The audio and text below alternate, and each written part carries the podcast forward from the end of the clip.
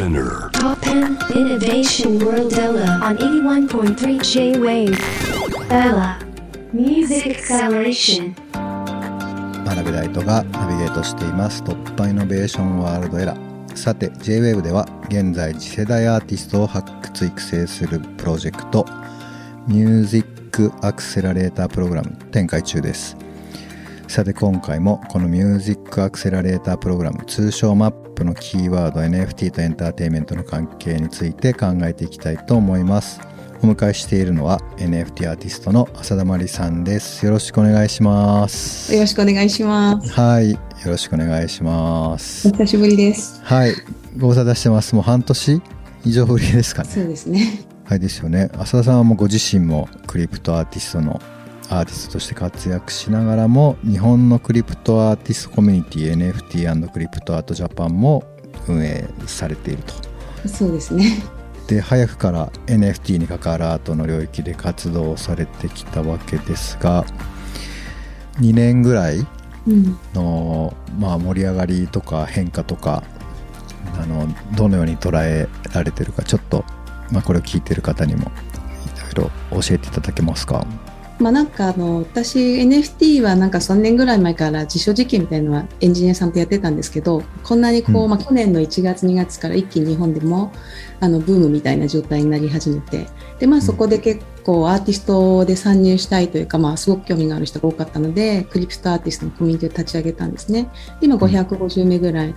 の人がまあ Discord 上にすすごい人数いますね。でもそうですか。うん、でもまへあ、まあでも真鍋さんもご存知の通り、あのうん。クリプト関係って Discord 上のコミュニティが多いんですよね。うん。まあそこでコミュニケーションしていくみたいな中で、ううんうん私自身もアーティスト活動やプラットフォームとかいろいろやりながらなので、あのうん Discord のコミュニティを運営していくのもすごい大変だなと思ってるんですけど。めちゃめちゃ大変ですよね。それだけでフルタイムのね仕事になっちゃうような感じだと思うんですけど。そうですね。まあでもその中で、えっと、そうですね、クリプトアートの物理的な展示、あの展覧会をいくつか去年の6月とか8月とかやらせていただいて、まあそういう場でこうリアルの場を作っていったりみたいなこととか、うんうん。そういうので、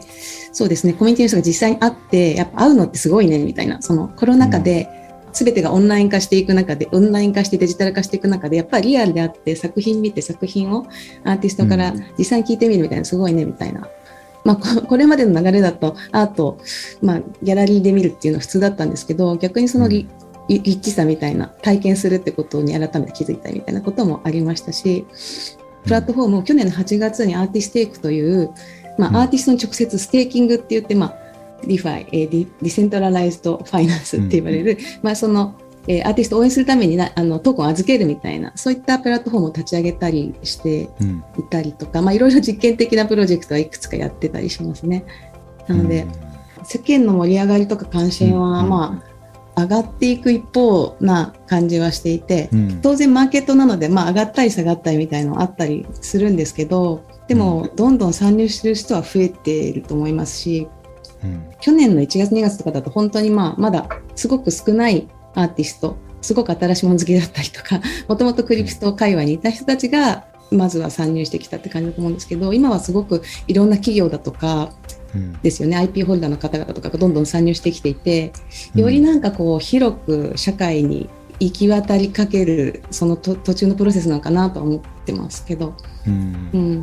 まあ、その中でそのアートが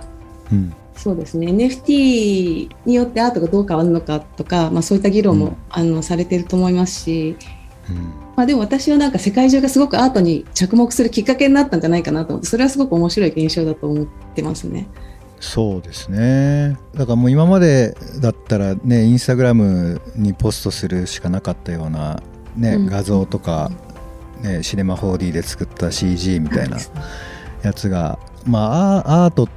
ていうか、まあ、そういう記される、まあ、対象になったっていうのはねなんかすごいことだなと思うし、うん。まあ、それで実際チャンスをたくさんね手にした人も出てきて、まあ、僕もだからこの間コーチェラ先週行ってたのは、まあ、実は FTX の仕事で行っててまあ、これも、まあ、NFT 絡みの仕事で、まあ、行ってたんですけど、でまあ、コーチェラなんかだとね、まあ、2年間お休みしてたけどもちろんその2年3年前2019年なんてそういう NFT のことなんて何にもやってなかったのが今年は割とフェスティバルがフェスティバル自身がそういう NFT を出したりとか、あとまあ僕は作品のブースの仕事をやってたんですけど、うんうん、そうですね。今までだったらやっぱインタラクティブアートとかそういうまあオーディオビジュアルのインスタレーションがそのまま置いてあって、まあ、体験してわーっていうことだけだったのが、まあ、そこで関連するなんか作品がまあ変えたりもらえたりみたいなのがね出てきてまあちょっと僕自身はまだまだ本当黎明期でコーチェラみたいな、まあ、ファンシーなイベントとかだと、うん、なんかねお客さん全然まだまだついてきてないなっていう感じは、まあ正直したとこもあるんですけど。なんかアーティストの中にはそうですよね、うん、まあお客さんそうかもしれないですけどアーティストの中には結構 NFT 始めたりしてる人もいますよね。でややっぱそのなんですかね NFT とかって出した終わりじゃなくて、まあ、出してからが結構ね、うん、そのコミュニティをどう盛り上げるかとかね。結構やってる人も多い反面一回やってもうやってない人も結構ね多かったりするので なかなかどうやってねどういうかどういう関係をねまあ難しいところもたくさんあるなと思いつつ最近だとどんなジャンルというかねどういうのがあの面白いですか？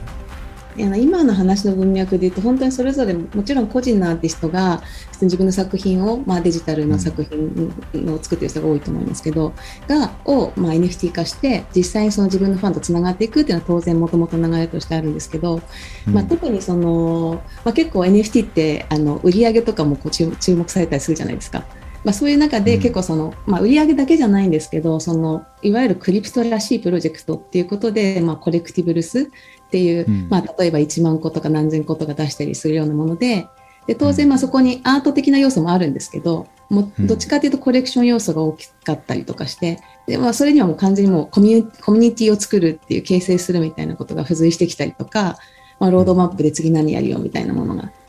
あのついてくるみたいな、まあ、流れがあって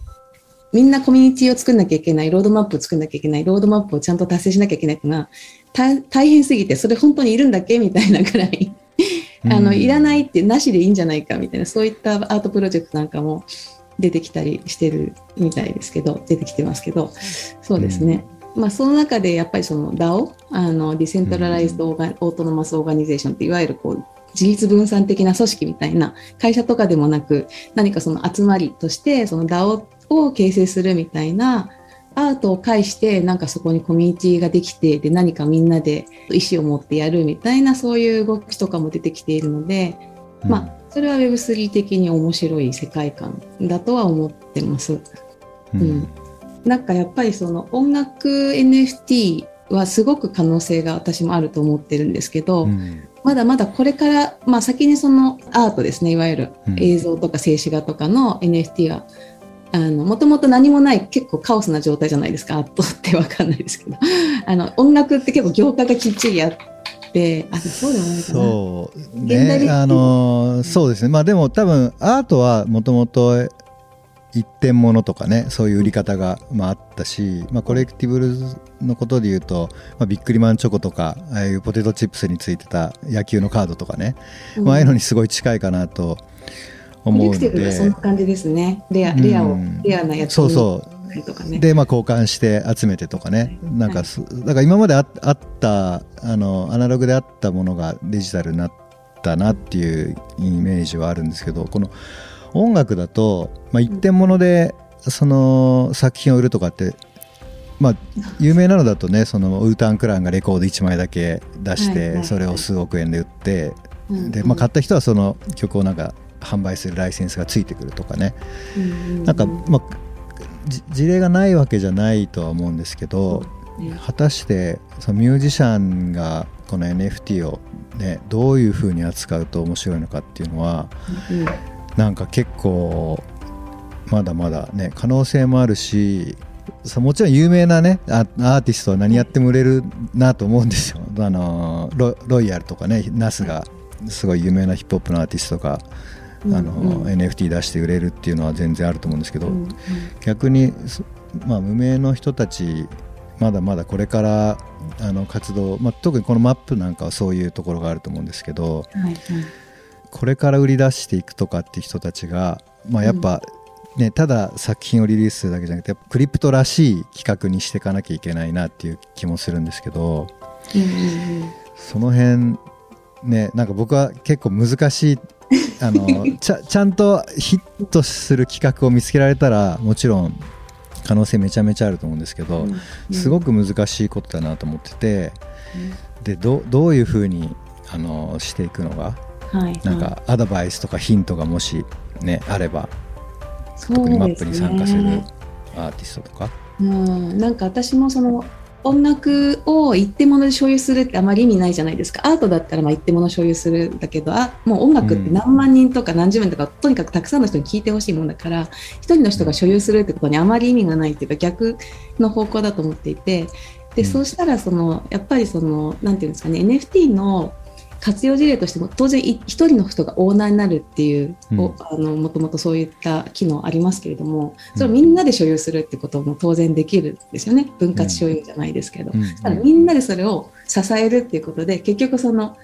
みんなのその あのパワーが一人のああの、まあ、アーティストにその、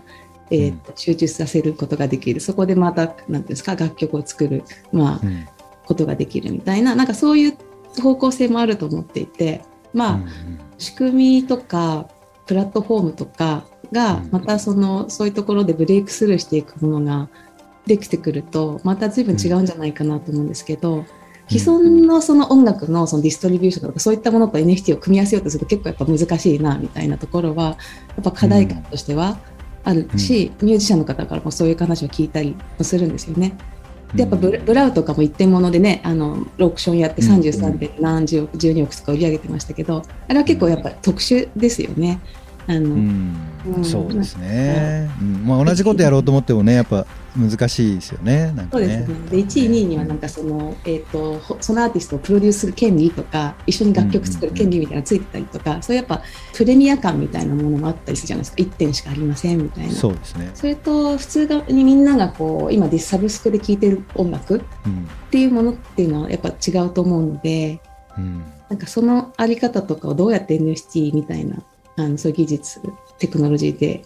解決していくのかなみたいなのは、うんこれからも面白いところなんですけど。ね。そう VIP、まあ、ナースナースのロイヤルなんかだと VIP のコンサートのチケットもらえますとか、うんうんうん。なんかグッズスペシャルグッズもらえますみたいな、はい。なんかそういうのありましたけどやっぱその NFT を持つっていうだけだとインセンティブが分かりにくいからなんかやっぱりそういう方向になりつつあるんですかね。そうですね。やっぱりそのグッズとかチケット分かりやすいのはチケットですけど、チケットが NFT になっていてでまうん。あそのアートそのものなのでそれを保管しててももちろん当然ファンとしては嬉しいしだけどそれがチケットになっていてでそれがとか入場できたりとかその体験、うんうん。オンラインで例えばあのあのなんか限定コンテンツにアクセスすることができる権利だとか、まあ、そういったものに結びついてくるっていうのはすごく可能性としてあると思ってます。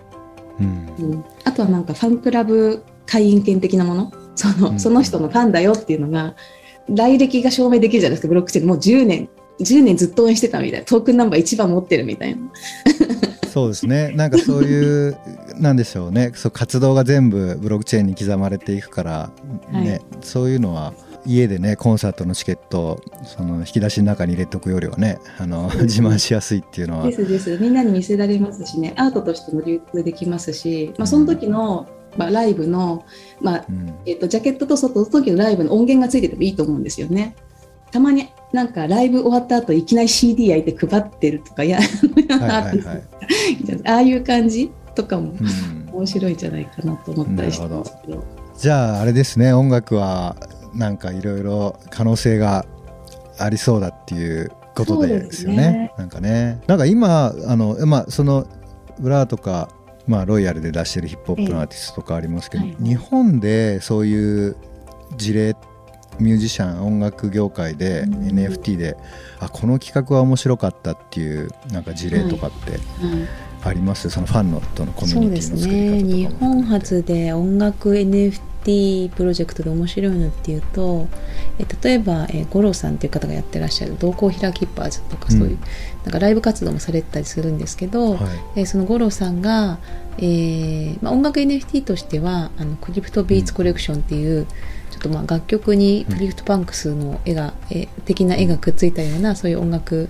のコレクティブも作ってますけど、えー、その同じ方が、えー、自分の自画像を、まあ、 CryptoPunks 的なちょっとこうドット絵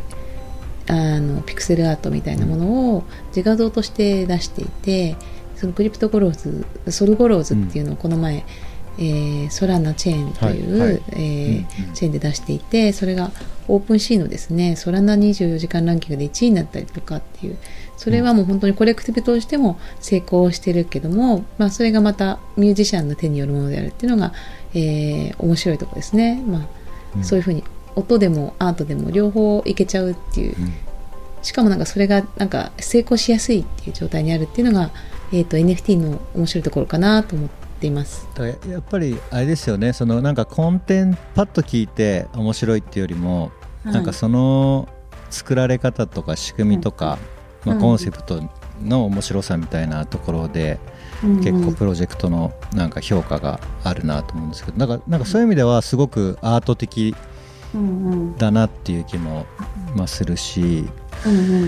まあ、本当にだから一般の音楽リスナーがついていけるかなみたいなところはちょっと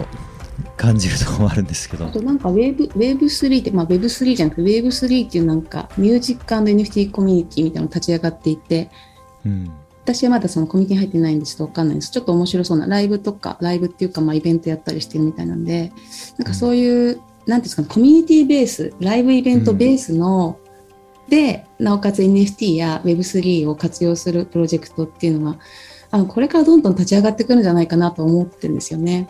うん、うん、はい。ね、あの私自身も、v、VJ なので、とまあ、イノフェスも一緒に出たりして、私、イノフェス3年ぐらい VJ として出させていただいてるんですけど、ギャルシットっていう、えっ、ー、と、真鍋さんも対談したと思うんですけど、その、はいはい、えー、ムジラシンスタイザーのアーティストと一緒に、うん、あの、まあ、出た時に、私がそういうジェネラティブで作ったビジュアルがあって、それをまあ NFT 化したプロジェクトとかがあるんですね。うん、今もそれ香港の K11 っていう、まあ、あの、展覧会で展示されてるんですけど、そういったなんかこうアーティスト、まあ音楽のアーティスト、楽曲作れる人とビジュアル作れる人が両方やっぱりこうコラボして一つの作品を作るっていうのは、結構 NFT の一つの醍醐味っていうか、まあ、そのすごいコラボしやすいプラットフォームだと思っててで収益分配とかも、まあ、コントラクトできちんと人為的にというよりも自動的にこうお互いにこの割とに分けることだったりするので。もうマーケットプレイスね最初からそういうね Foundation とかいち早くそういう仕組みねつけてましたけど、ねうん、なんか音楽って結構いろんな方関わるじゃないですか。だからそれこそディストリビューションっていうかそのあのそういう仕組み使ったらいろんなこう作曲者の方演奏者の方アレンジャーの方とかそういうこと、うんうん、人たちに分けるみたいなのも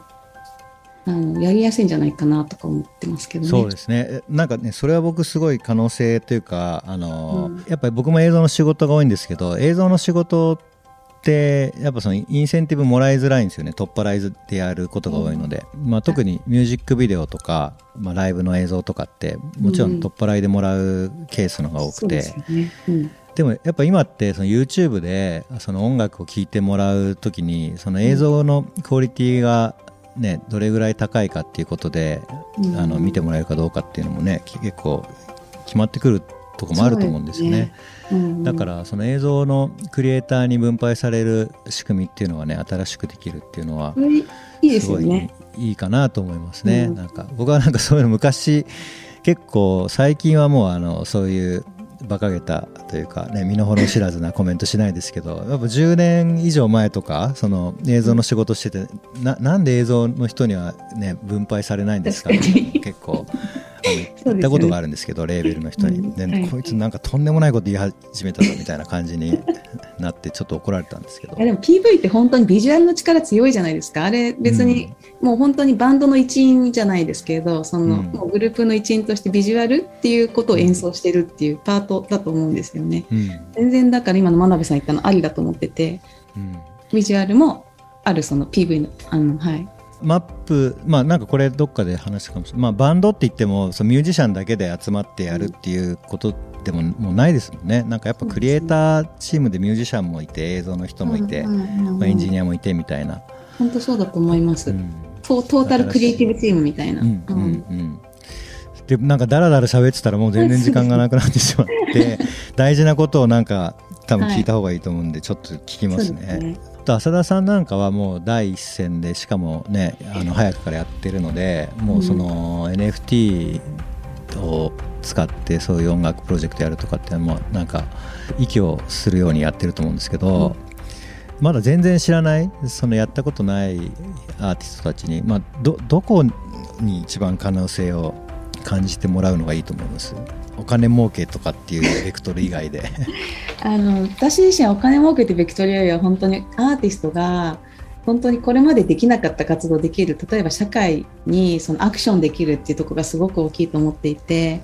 で経済活動ももちろんその一つだと思うんですけどそのアーティストがその世の中に出てってその見てもらうとか認知が高まるとか例えば何何らかのアクションをすることができるわけですよね。でそれがすごく大きいと思っていてであとはアーティスト同士がすごくつながりやすい世の中になったなと思っていてアーティストとファンも直接つながれるしアーティスト同士もコラボしやすいと思っていて、うん、私自身はちょっとこの前あのドバイの話になっちゃうんですけどドバイ行ったのは、うん、えっと、一応その、えー、ミナミミナクライメットって、まあえっと、中東とアフリカ北アフリカのはい、あのクライメットチェンジ気候変動の会議があるんですね、国連関係の。その中で、はい、えっ、と、アーティストのアクション、デジタルアーティストのアクションとして気候変動に何かアクションしようってことで、まあ、うん、えっ、と、NFT とメタバースと、まあ、例えばデジタルファッションみたいなものとかを語るっていう会があったので、それでまあ呼ばれていったんですね。その中で、やっぱりそのアーティストができることって結構あると思っていて、で例えばその自分のアートを出してでそれそれを気候変動アクションにつなげていくとか売り上げをまあ例えばそういう食品だとかそのカーボンクレジット、まあ、そういったなんていうんですかね環境にいいことに使っていくだとかより社会にこう声を届けるみたいなことだとかなんかそういうアクションにつながっていくんじゃないかなと思っていて、私は結構 NFT がアーティストアーティストが NFT をツールとして使った時にはそこはすごいあの面白く期待しているところというか面白いなと自分自身も結構そこにの可能性に、えー、を信じて割とやってるところはあるんですけど。なるほど。はい。ありがとうございます。いやだ だからあれですよね。いやなんかまあ本来そのも、ね、音楽とかアートが持ってる、ね、うん、力ってなんかそういうところに、まあ、あると思うんですけど、うん、まあでも、まあ良くも悪くもだと思うんですけどどうしてもやっぱねいいコンテンツを作るとかっていうことが、まあ僕僕なんか結構そっちに寄っちゃうタイプなんですけど、でもやっぱメッセージとか、まあ、そういうものを、ね、より広く届けるために NFT を、まあ、うまく活用できるかもしれないという ことですかね。はい、あとそうですね、はい、あとやっぱりそのあ真鍋さんもそうだと思うんですけど私も結構パフォーマンス自体演じることが好きで割と映像、うん、VJ みたいなことをやってたりするのでそういうパフォーマンスとか体験そのものを NFT にできないかなみたいななんかこう常々考えたりするんですけどインタラクティブなことだったりとかまだまだそれは仕組みとして難しかったりとかするところもあると思うんですけどいろいろこうできるんじゃないかなと思って。なのでまあプのアーティストに期待することとか、はい、最初にそれを教えてください。そうですね。あのそうですね。これまでの自分がやってきた音楽性を当然世の中に広げるために、このマップっていう、えー、アクセラレーターを使ってもらって、すごく体験をみんな届けることと、多分そのアーティスト自身もすごく新しい体験だと思うんですよね。初めての体験かもしれないですよね。うん、音楽のアクセラレーターってすごい面白い考え方だなと思って、そこの部分私は結構ワクワクしてるんですけども、うん、それで、そうなんかその育っていった先にもっとなんか今までなかった音楽体験とか、今までなかったものが生まれてくる、なんかそんなかん、そんなプログラムだったらすごく面白いなと思っていて、あの、自分の世界観を突き詰めてみんなに見せることと、それからさらに、それをさらにこう、新しい体験に変えていくみたいなのにチャレンジとか、はい、あのなんかためらわずにやってほしいなっていうのが あのちょっと感じているところではあります。はい、ねまあ、これ本当新しい取り組みなので、まあ、別にね、うん、うまくいかなくても僕はなんかやるやって実験することに意味があると思うので応募してくる方とかもねなんか全然あの常識にとらわれずに自由にやってもらえるといいかなと。はい思います。すね浅田さんありがとうございました。ありがとうございました。はい。How far are we going? To what end? And we will once again ask ourselves the definition of what innovation truly is. You're listening to J-Wave Innovation World Era podcast.